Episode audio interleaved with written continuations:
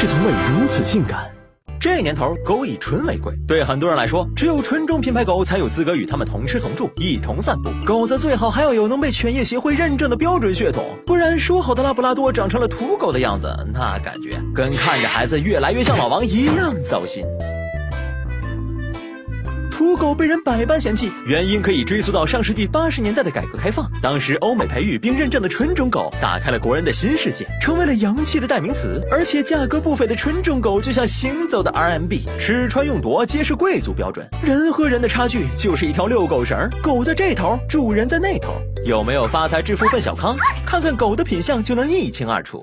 有的人把纯种狗当大牌 logo 养，但也有人就是图个品牌保证。因为凡是同一品种的纯种狗，它们的模样、大小、习性都很相似。如吉娃娃都是体型能为掌上舞的盟主，萨摩耶是微微一笑很倾城的天使，而金毛则是稳重心细、脾气好的暖男。所以你可以根据自身喜好，想养哪种养哪种，只要血统纯正，就不用担心长歪。这样看来，商家和买家一个愿打，一个愿挨，好像也没啥毛病。但问题是，你们谁问过狗的意见？现在各种品系的纯种狗，大部分是按照育犬协会规定的标准人为培育起来的，而所谓的标准和当年三寸金莲的病态审美也没什么两样。优质纯种的德国牧羊犬，后腿要弯成青蛙腿的模样，但这样它们就不能完全控制协调自己的步伐，所以走起路来会一瘸一拐。而罗德西亚脊背犬也只有拥有凸起的脊椎，才配叫这个名字，才有资格在脊柱裂的折磨下繁衍后代。鼻子被越改越短的八哥，我们看到的是蠢萌的外表。可他们一辈子都要承受着难以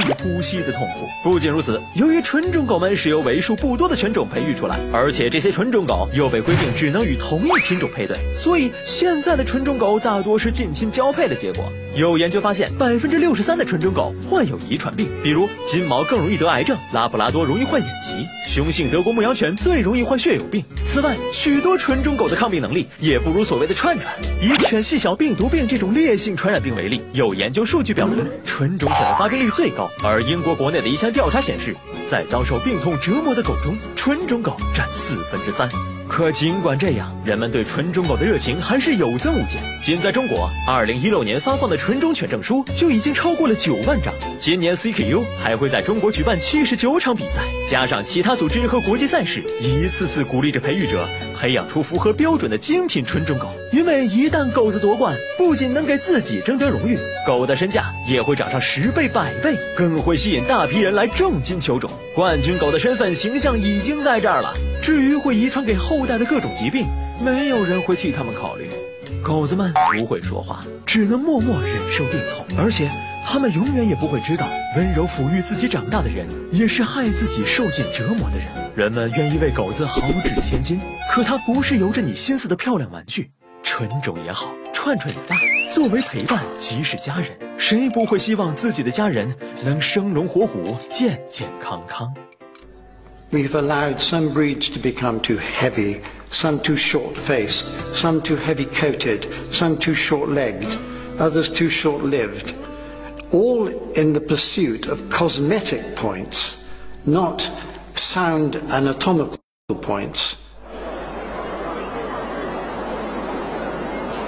Bulldogs were once used for baiting bulls and breeders are fond of explaining that the rolls on the dog's face are there to channel the bull's blood away from the dog's eyes. Also, that the shape of the dog's head would allow it to breathe while hanging onto a bull's nose.